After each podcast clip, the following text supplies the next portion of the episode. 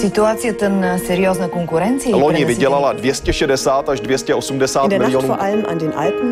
erinevalt kahest varasemast õhtust on tänane möödunud tunduvalt rahulikumalt. Европа одна, европейцев миллионы.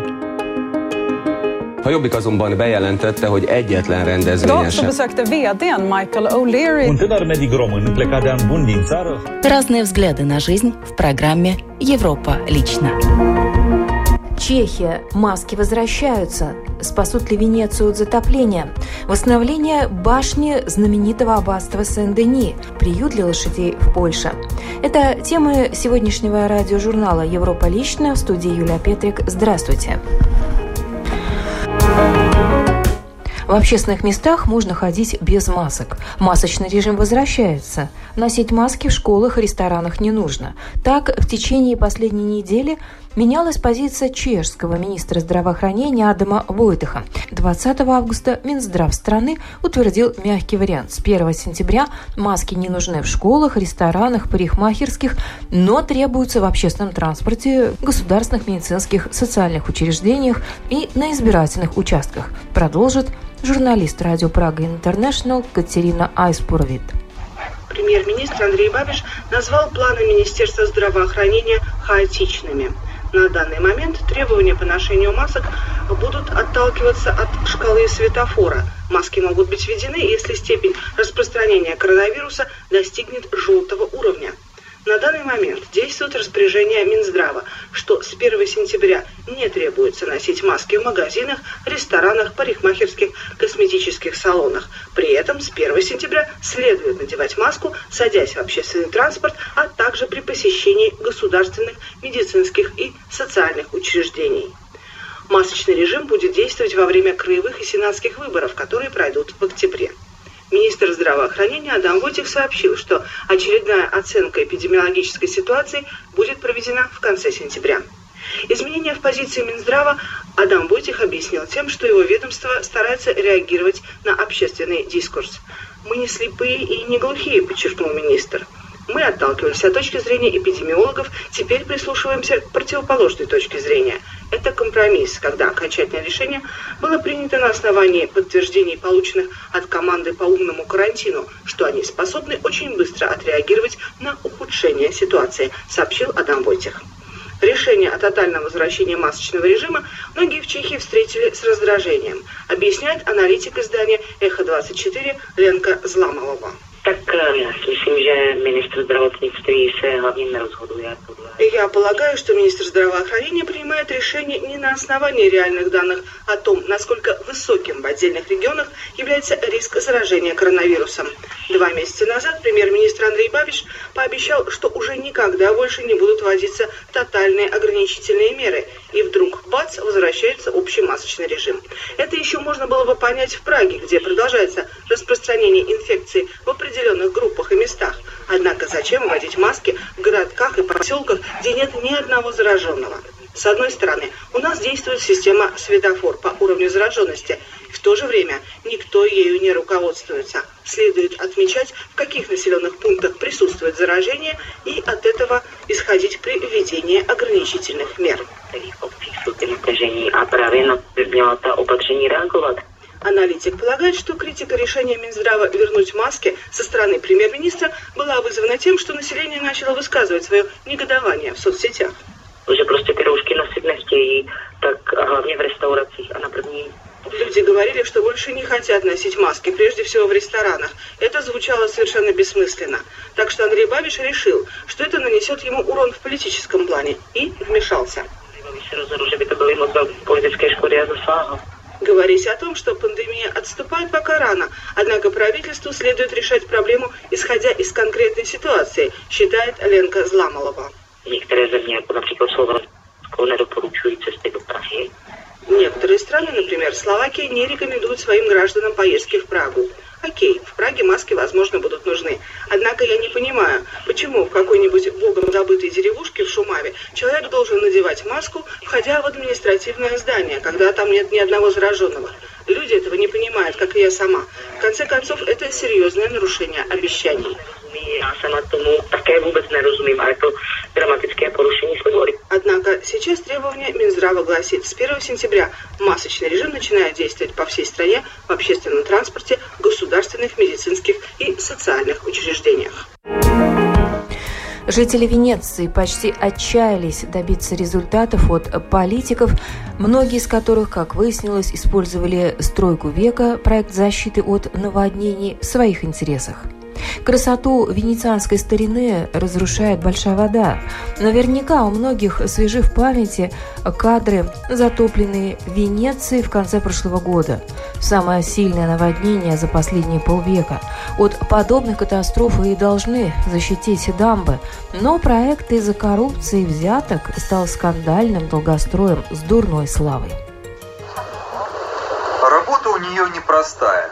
Моника Амбрусини убеждает общественность в том, что Венеция будет вот-вот спасена. При этом глава пресс-службы проекта по защите города от наводнений знает, что с каждым новым наводнением растет и возмущение тем, что гигантская система дам до сих пор не готова. Терпение людей на пределе. Ведь столько лет прошло, а конца строительным работам не видно. Включите, наконец, дамбы. Требовали они во время прошлого большого наводнения.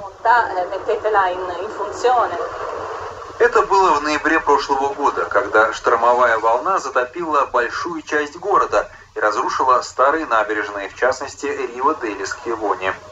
Но от следующего наводнения, возможно, уже этой осенью, город должна защитить система дам. Таков план. Уже сейчас проводится генеральная репетиция – Моника Амбросини сопровождает нас в Лидо, туда, где Венецианская лагуна соединяется с Адриатическим морем. Дальше пути нет. Охрана проекта ближе к пирсу нас не пускает, якобы из соображений безопасности. Судя по всему, инженеры гигантского проекта не доверяют даже собственной пресс-службе. Этот строительный проект – вызов беспрецедентного масштаба. Для начала надо было опустить на дно фрагменты фундамента размером 60 на 40 метров и под водой соединить их с системой шлюзов. Сверху к ним прикрепили 78 перемещаемых дамб, каждая весом более 300 тонн.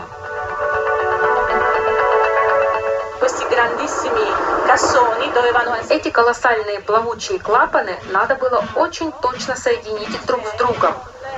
Допуск составлял всего 5 миллиметров.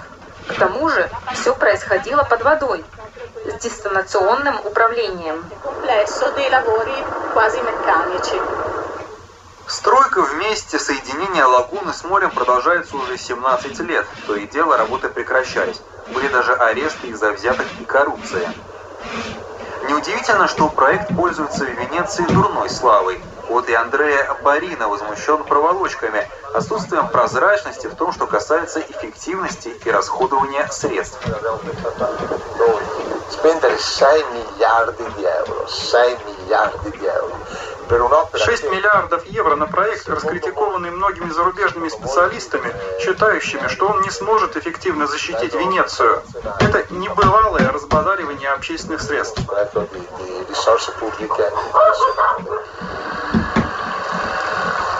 Для защиты от наводнений, считает Барина, нужны совсем другие меры. Вместе с единомышленниками своего сообщества, созданного для сохранения города, он показывает нам ущерб, причиненный наводнением в прошлом ноябре.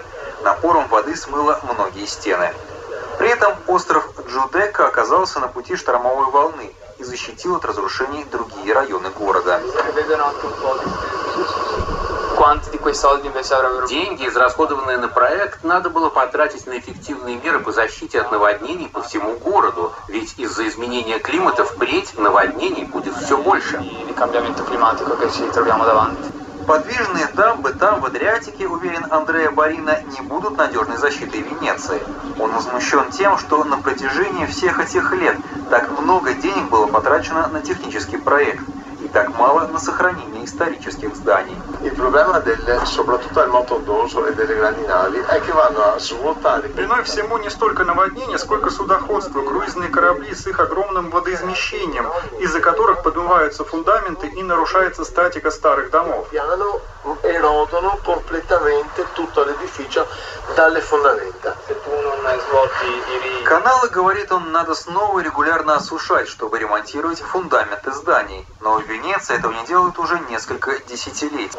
У Моники Амбросини другое мнение. Как и городские власти, она целиком и полностью полагается на проект. Уверяет, что если испытания плавучих дамб пройдут успешно и без сбоев, то критика стихнет. Самым большим удовлетворением от работы будет, когда во время следующего наводнения венецианцы останутся сухими. Пока, однако, проводились только щадящие тесты, так что нет никакой гарантии, что Венеция после 17 лет стройки получит надежную защиту от наводнений. От природных катастроф и катаклизмов страдает не только Венеция. Церковь Сен-Дени в северном пригороде Парижа лишилась одной из башен из-за штормового ветра и удара молнии. В этом храме похоронена вся королевская знать Франции. Правда, сейчас Сен-Дени вряд ли можно назвать аристократическим. У него давно слава социально неблагополучного – но те, кто работает над восстановлением базилики, надеются, что ее восстановление станет толчком к развитию самого пригорода Парижа. Мастер-класс в тени знаменитой базилики Сен-Дени. Чтобы обрабатывать камень так, как это делали каменотесы Средневековья, нужно чутье. Осторожно, предупреждает мастер, иначе камень может расколоться. Сложнее всего работать с контурами, тут нельзя допустить ни малейшей ошибки. Деливранс Маккингсон – каменотес по призванию. Он намерен обучить секретам своего ремесла местных жителей и, возможно, дать совет тому или иному подростку с выбором профессии. Каждый, кто приходит на наш мастер-класс, покидает его с улыбкой на лице. Мы учим правильному обращению с инструментами, но прежде всего прививаем любовь к материалу. А это классное чувство. Мастер-классы при аббатстве проводятся не просто так. Большая архитектурная задача – восстановление второй башни базилики Сен-Дени. После попадания в нее молнии в 1846 году башню разобрали, чтобы не допустить ее обрушения. Мы хотим, чтобы жители города участвовали в восстановлении архитектурного памятника. Так у них появится возможность буквально соприкоснуться с историей. Работы ведутся с использованием инструментов XII века. Здесь же их создают. Но из соображений безопасности участники мастер-классов выковывают макеты инструментов из пластилина. Мне можно участвовать в восстановлении башни. Конечно, я счастлив. Это весьма престижный проект. Во многом из-за той роли, которую базилика сыграла в истории Франции. Она старше собора Парижской Богоматери. Здесь захоронены почти все короли Франции. Например, Генрих II и его супруга Екатерина Медичи, Людовик XVI и Мария Антуанетта. Сегодня же Сен-Дени считается социально неблагополучным. Но, возможно, реконструкция башни аббатства станет символом обновления и для всего парижского пригорода.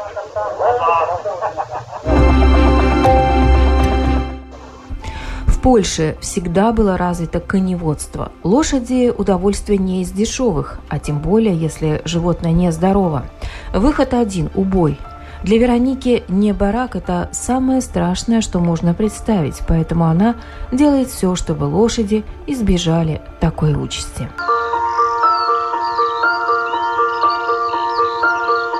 Для лошадей здесь настоящий рай. Щедриковице, в Нижней Силезии, находится самый большой в Европе лошадиный приют. Благотворительный фонд «Кентавр» взял под опеку здесь более 500 лошадей.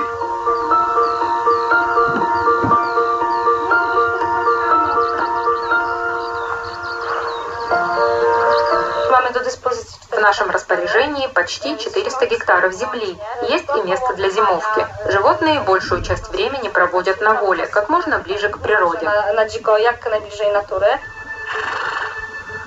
У каждой лошади здесь своя история. Одних спасли от забоя, других сдали хозяева, третьих вызвали из опасной ситуации, купив на пожертвование. Чтобы коня успокоить, У Ревии трагическая судьба. Она была не в себе, когда оказалась у торговца. Ее было очень трудно перевозить. И у кого-то возникла идея успокаивать животное, нанося удары бутылкой по голове. Досталось и Соне. Она из Чехии, где во время пожара сильно обгорела значительная часть ее кожи. Здесь ее лечат. Krem, taki, który ma... Это специальная мазь с антибиотиком. Мазь надо наносить регулярно. Тогда она лечит и защищает чувствительную кожу. Swoje otarzanie. Уход за животными и их лечение стоит немало. Деньги жертвуют люди, кто сколько может. Помощь оказывают и фирмы. Здесь, кстати, прибежище нашли не только лошади. Есть ослы, овцы, кошки, несколько свиней и даже две ламы. Но над всеми теперь нависла угроза из-за коронавируса.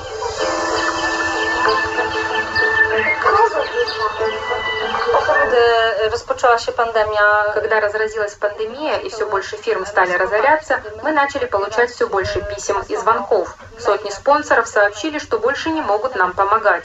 Это стало для нас большим ударом. Теперь местные добровольцы стали помогать делать рекламу с тем, чтобы снова собрать столь необходимые фонду «Кентавр» пожертвования.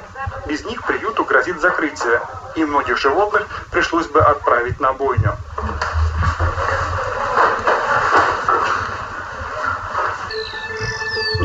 возможность помочь взять животных к себе или под свою опеку, переводя пусть и небольшие средства.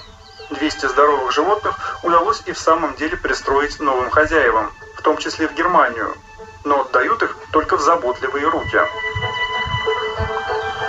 В моменте, когда мы выдаем коня в адопцию, повержаем, когда мы передаем лошадь опекуну, мы ведь отдаем ему живое существо – которое удалось спасти от скотобойни.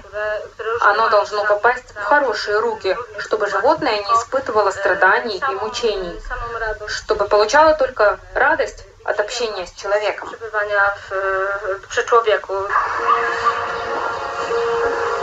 Но такую возможность коронавирус ограничил. Многие опекуны оказались в сложной финансовой ситуации и передумали брать на свое попечение животных, а ферма осталась без денег. Дам я вам dzisiaj Мы же не можем сказать животным, знаете ли, разразилась пандемия коронавируса, и поэтому сегодня мы не сможем дать вам лекарства. И корма тоже не будет. Мы создали здесь приют для животных, которые уже пережили не одну трагедию, которых нещадно эксплуатировали. Сотрудникам фермы в Польше теперь остается только надеяться, что им вскоре снова удастся получить финансовую помощь, чтобы животные в этом самом большом в Европе лошадином приюте могли и дальше спокойно жить.